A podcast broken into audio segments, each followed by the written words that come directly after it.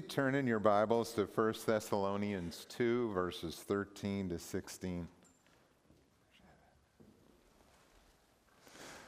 We're going to continue with our study here in this book this morning, talking about the gospel and suffering. Thank you. I'd like to read it for us as we begin. Chapter 2, verse 13. Paul continues his note of thanks and he says, And we also thank God continually, because when you received the word of God which you heard from us, you accepted it, not as the word of men, but as it actually is the word of God, which is at work in you who believe. For you, brothers, became imitators of God's churches in Judea, which are in Christ Jesus.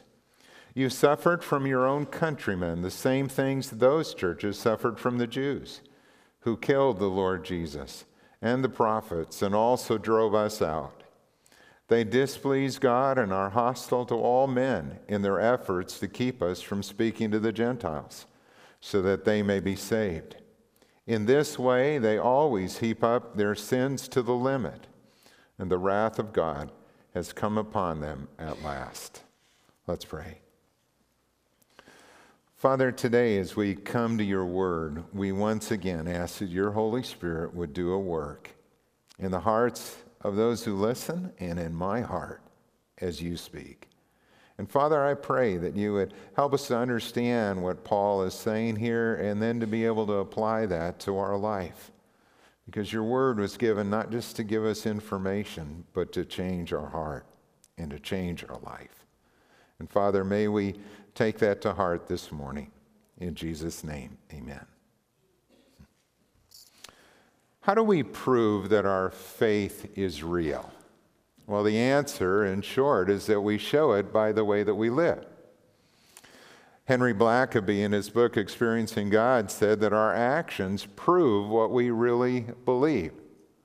For example, if we say we believe the Bible is the Word of God, but rarely or never read it, do we really believe that it is important and that God has spoken to us?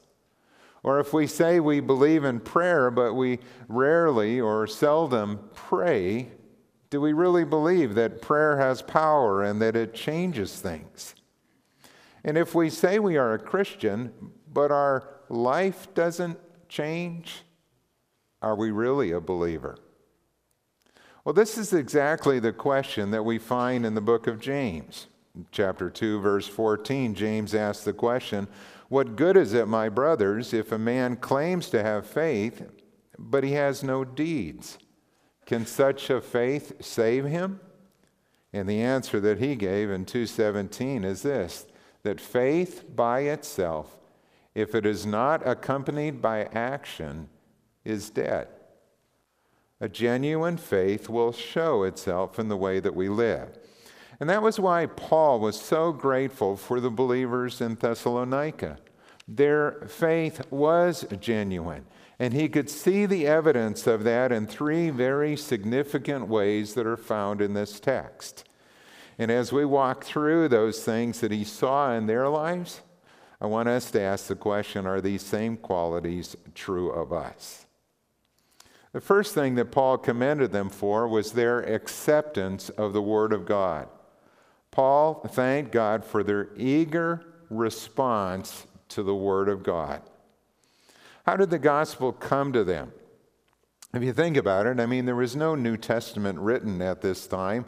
Paul had not written all of his letters. There wasn't any collected set of works of the Gospels and all of that.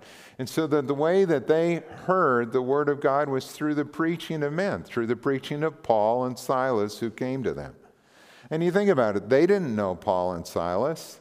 I mean, they had just met as they were on their missionary journey going from place to place. But when they heard this word preached, God did a work. And that's why Paul was even amazed at their supernatural response. That when you received the word of God, which you heard from us, you accepted it not as the word of men, but as it actually is the word of God, which is also at work in you.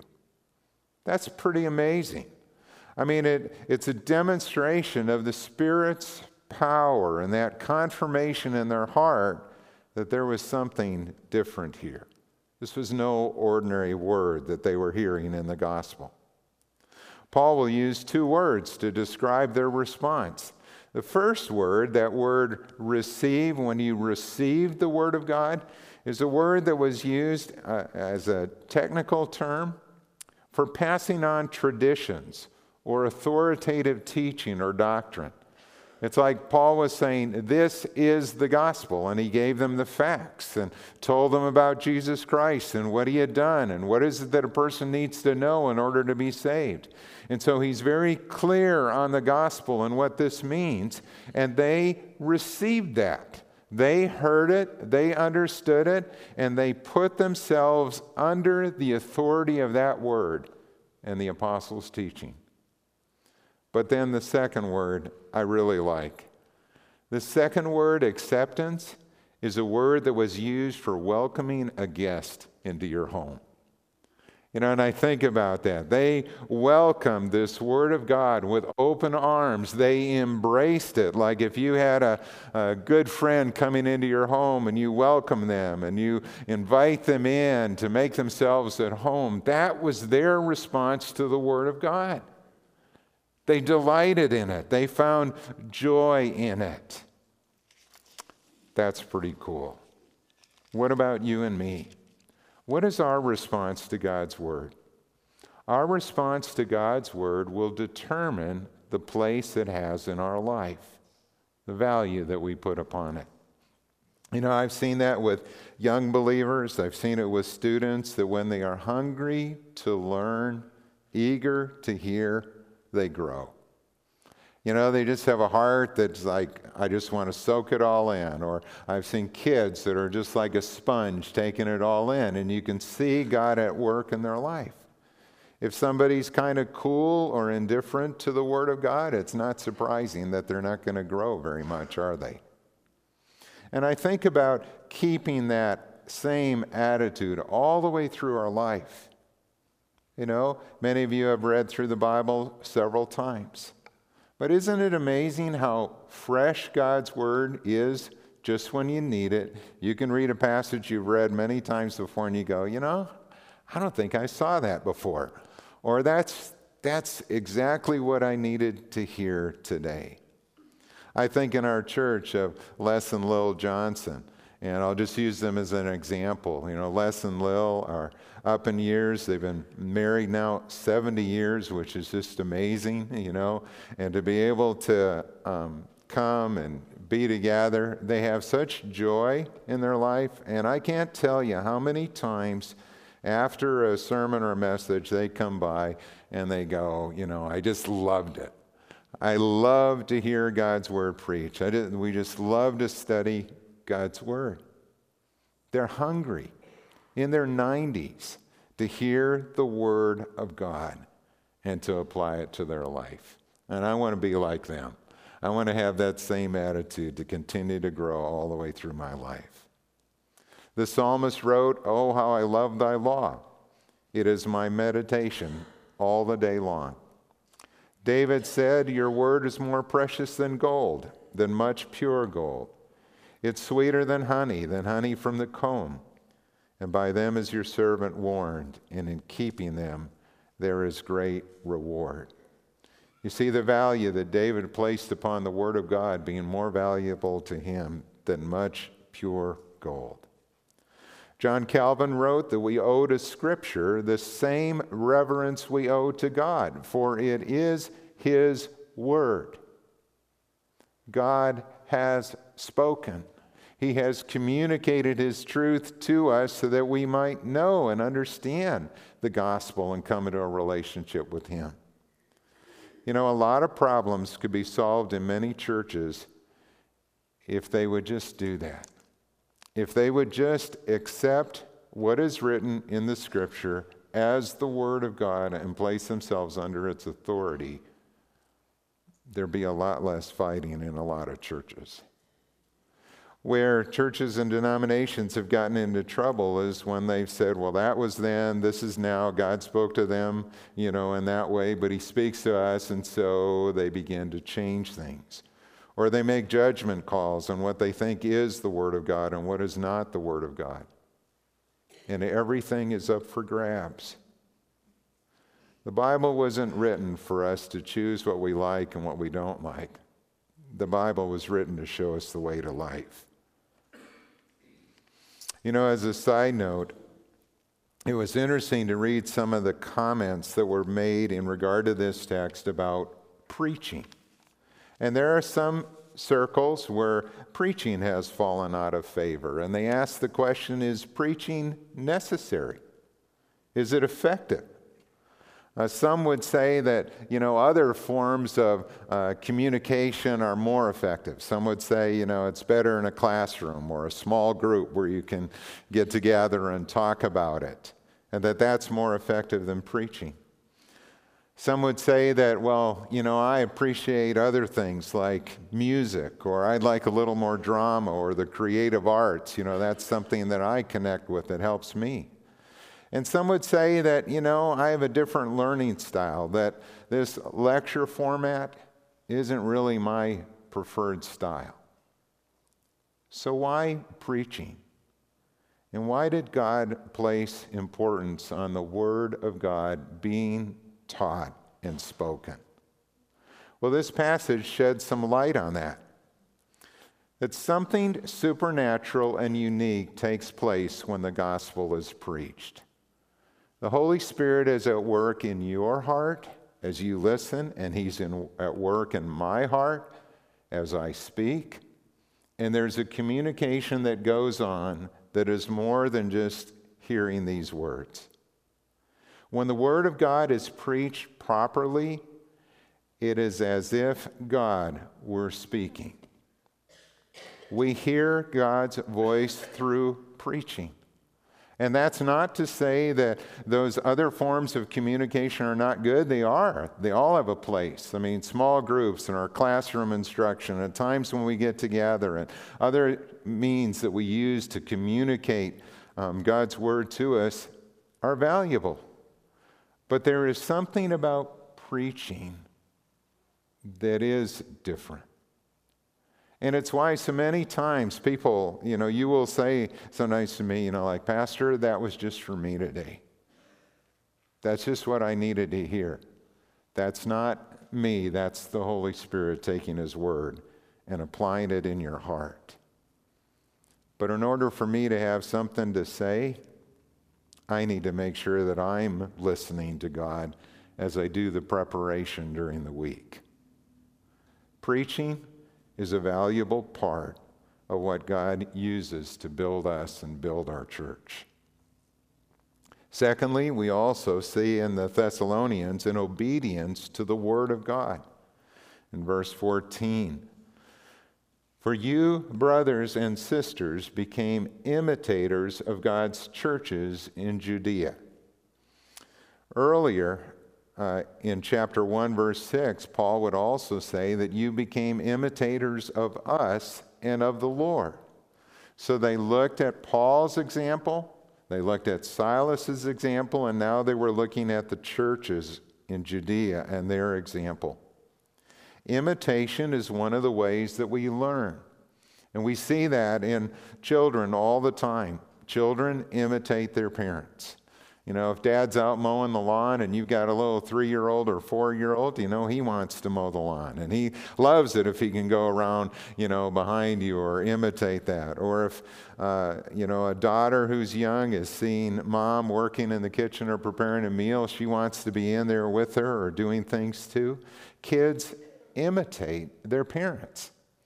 And when you see families, you see how uh, speech patterns, are passed on, or you see mannerisms that are passed on, or values that are passed on. Children learn by imitation. And that's how we grow in the Christian life, too. We grow by watching others who are believers that are an example or role model for us. And so the believers in Thessalonica wanted to be like Jesus.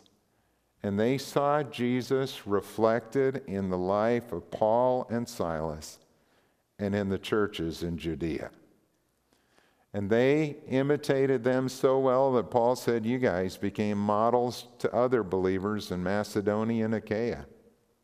In fact, several years later, when Paul is writing his second letter to the Corinthians, he will point to these believers as an example of faith and courage and generosity, even in the midst of their poverty and suffering.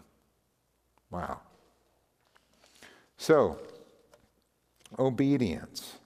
Why is obedience important? Well, there are many reasons, again, as we put our faith into action. But one reason you may not have thought about is this that obedience opens up Scripture more than anything else. Obedience opens up Scripture more than anything else. Eugene Peterson wrote a book called Eat This Book. He was talking about our need to feed on the Word of God, to make that our habit, to read it and study it. And he gave this example. He said when he was 35, he bought a pair of running shoes and he began to enjoy the smooth rhythms of long distance running. Soon he was competing in 10K races every month or so, and then he'd run a marathon once a year. By then, he said, I was subscribing and reading three different running magazines. I enjoyed, you know, learning and reading and seeing what others were doing. And then he said, then I pulled a muscle and I couldn't run for a couple of months. Those magazines were still all over the house, but I never opened one. The moment I resumed running, I started reading again. And he realized something about that. The same thing is true with our Christian life. If we are not active in serving, if we're not active in growing or sharing our faith or doing things like that, we're not going to be as hungry for the Word of God. But if we are being stretched, if we're taking steps of faith, if we are being obedient to what God has asked of us, there's a hunger to know Him better and a desire to get into the Word more and more. That's why Jesus said this in John 14 21 that whoever has my commands and obeys them, he's the one who loves me. And he who loves me will be loved by my Father, and I too will love him and show myself to him. That's one of my favorite verses in Scripture. I mean, it just, if you catch what he is saying there, he's saying, whoever has my word and puts that into practice in their life, what's he saying? He's saying, He'll be loved by my Father, I will love him, and I'm going to show more of myself to him. Do you want to grow in your relationship with God? Do you want to get to know him better?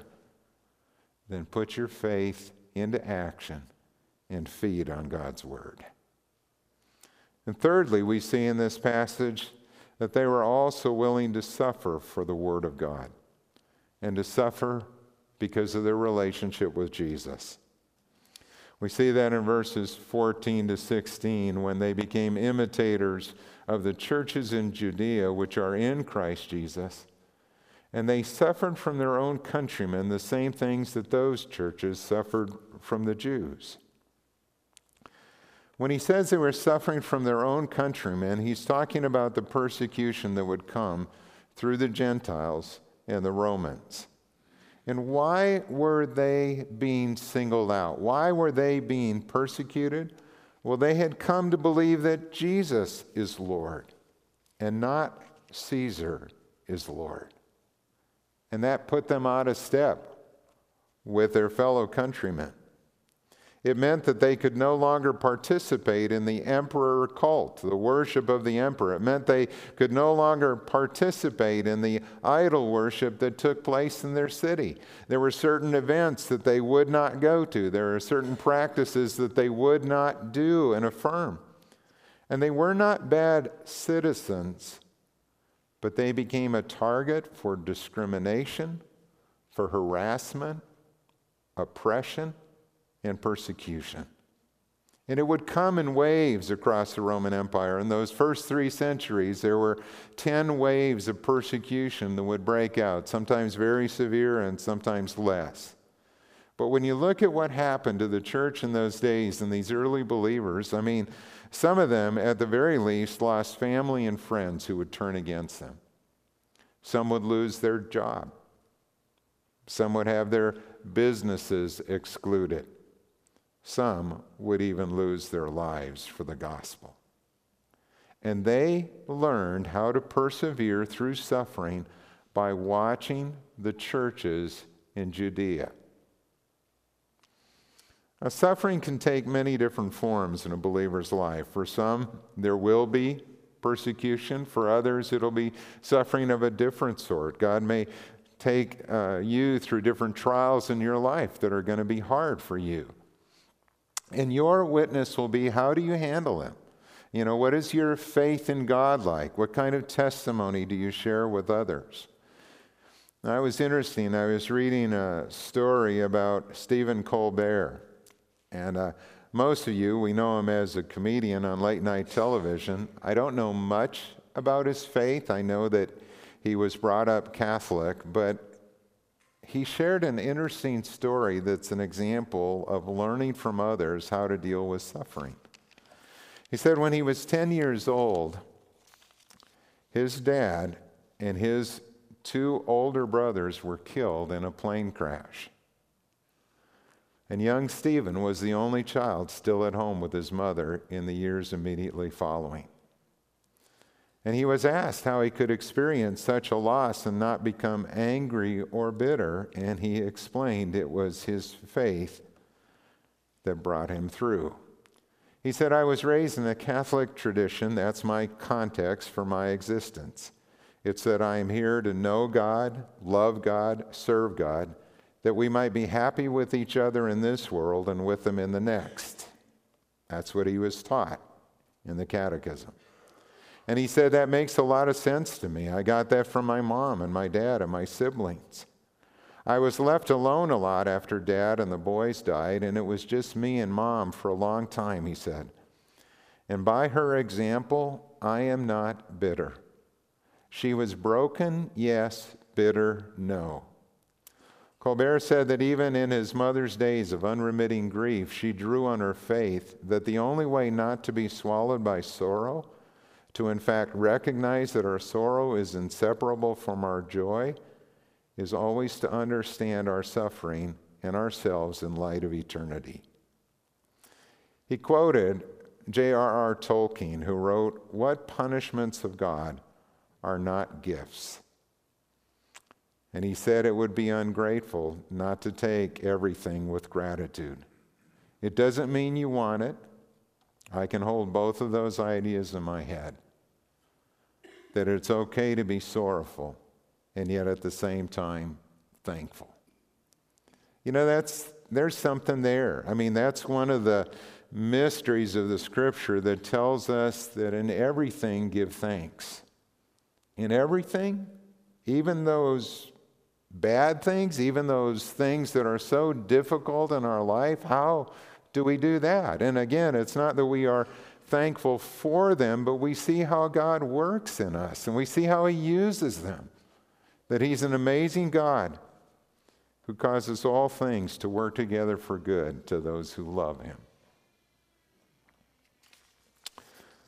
Well, I also want to comment on what Paul wrote here in verses 15 and 16 because this is a passage that has sometimes been taken out of context and used to encourage anti Semitism. It's a passage that sometimes uh, in past history people have used to call the Jews Christ killers, and to do that with a broad brush across all Jewish people. And that is not what the scripture says. And that is not what Paul is saying here. Paul is not anti Semitic. He wrote as a Jew to other Jews, and his focus in this passage is not to paint a broad brush attitude toward all Jewish people. Remember, he would go to the synagogues wherever he went to preach the gospel. His focus is on those who stood in opposition to the gospel to keep it from spreading. And he talked about what they did, that they are in the same line as those who killed the Lord Jesus, who killed the prophets, and who also drove us out. And that attitude does displease God, and that attitude is hostile to all men because they are trying to keep people from hearing the only way to salvation through Christ. Paul's desire for the Jewish people is expressed in Romans 10:1. He said, "Brothers, my heart's desire and my prayer to God for the Israelites is that they may be saved." He even said, I could wish myself accursed if it would mean salvation for them. That's how strongly he felt. And I just say that as a brief comment here because sometime you may have this question asked, but there is no place for anti Semitism among Christians. And then he goes on to say, in this passage, when he talked about these individuals, that they heap up their sins to the limit, these who are opposing God, and the wrath of God has come upon them at last. They heap up their sins to the limit. It's a statement that there is a boundary God has set, there is a limit to sin in our world. And there is a time when God says, That's it. And when he says that God's wrath has come upon them at last, he has spoken about God's wrath a couple different times now in Thessalonians. And what does he mean by that? Well, God's wrath is his settled opposition to sin. God hates sin, and God will punish all sin. And in this case, it refers to the wrath of God that will be poured out on the earth when Jesus returns to establish his kingdom on earth. There's that day coming. That will be a day of joy for the believer when he calls us home, but it will be a day of sorrow for those who have rejected Christ when God will come to punish sin. And when he says it has come upon them at last, it means it is already at work in our world. Paul speaks about wrath in the same way that Jesus speaks about his kingdom when he said that the kingdom of God is near or the kingdom of God is broken into our world, it came with the coming of Jesus. And it came in power in his death and resurrection. And as the gospel is preached and more and more people come to know Jesus as Savior and Lord, that kingdom grows and will continue to grow until the end of the age. And Paul is saying that God's wrath is already at work, punishing sin setting boundaries to human evil, and there will come a day when God says, Enough. And on that day, when Christ returns, there will be a distinction between those who know Christ and those who do not. And those who know Christ have been rescued from his wrath. And those who reject Christ, well, God's wrath is already on them. Now is the time of salvation. Now is the time to turn to Christ and be saved. So, how do we show that our faith is real? It is again by the way that we live. And how are you doing in these three areas that Paul mentioned here? The first was our acceptance of the Word of God. Do you have an eager desire to know God and to know His Word? Do you accept His word as true and authoritative? Do you welcome it? Do you delight in it? Secondly, he said it's by our obedience to the Word of God that we hear and obey, that we are doers of the Word, not just hearers, that we listen, we take action, we put it into practice, and we are changed. And thirdly, by our suffering for the Word of God. Recognizing that when we stand with Jesus, we are taking a stand that is contrary to the way the world is going. And there are going to be people who don't understand that. There are going to be people who think that that's foolish or who may turn against you, or who may leave you, but there is no greater reward than to walk with Jesus and to spend eternity with Him in His kingdom. Let's pray. Father, when I think about the response of the Thessalonians, it is amazing what you did there to people who heard the gospel for the very first time and who received it in such a remarkable way that their lives were changed and the church began to grow. Father, may our life too be marked by that kind of delight in you and in your word, where we look forward to hearing it preached, where we are eager to read it in our personal life and to study it, where we are quick to apply what you say as we walk with you each day. Lord, help us to do that in Jesus' name. Amen.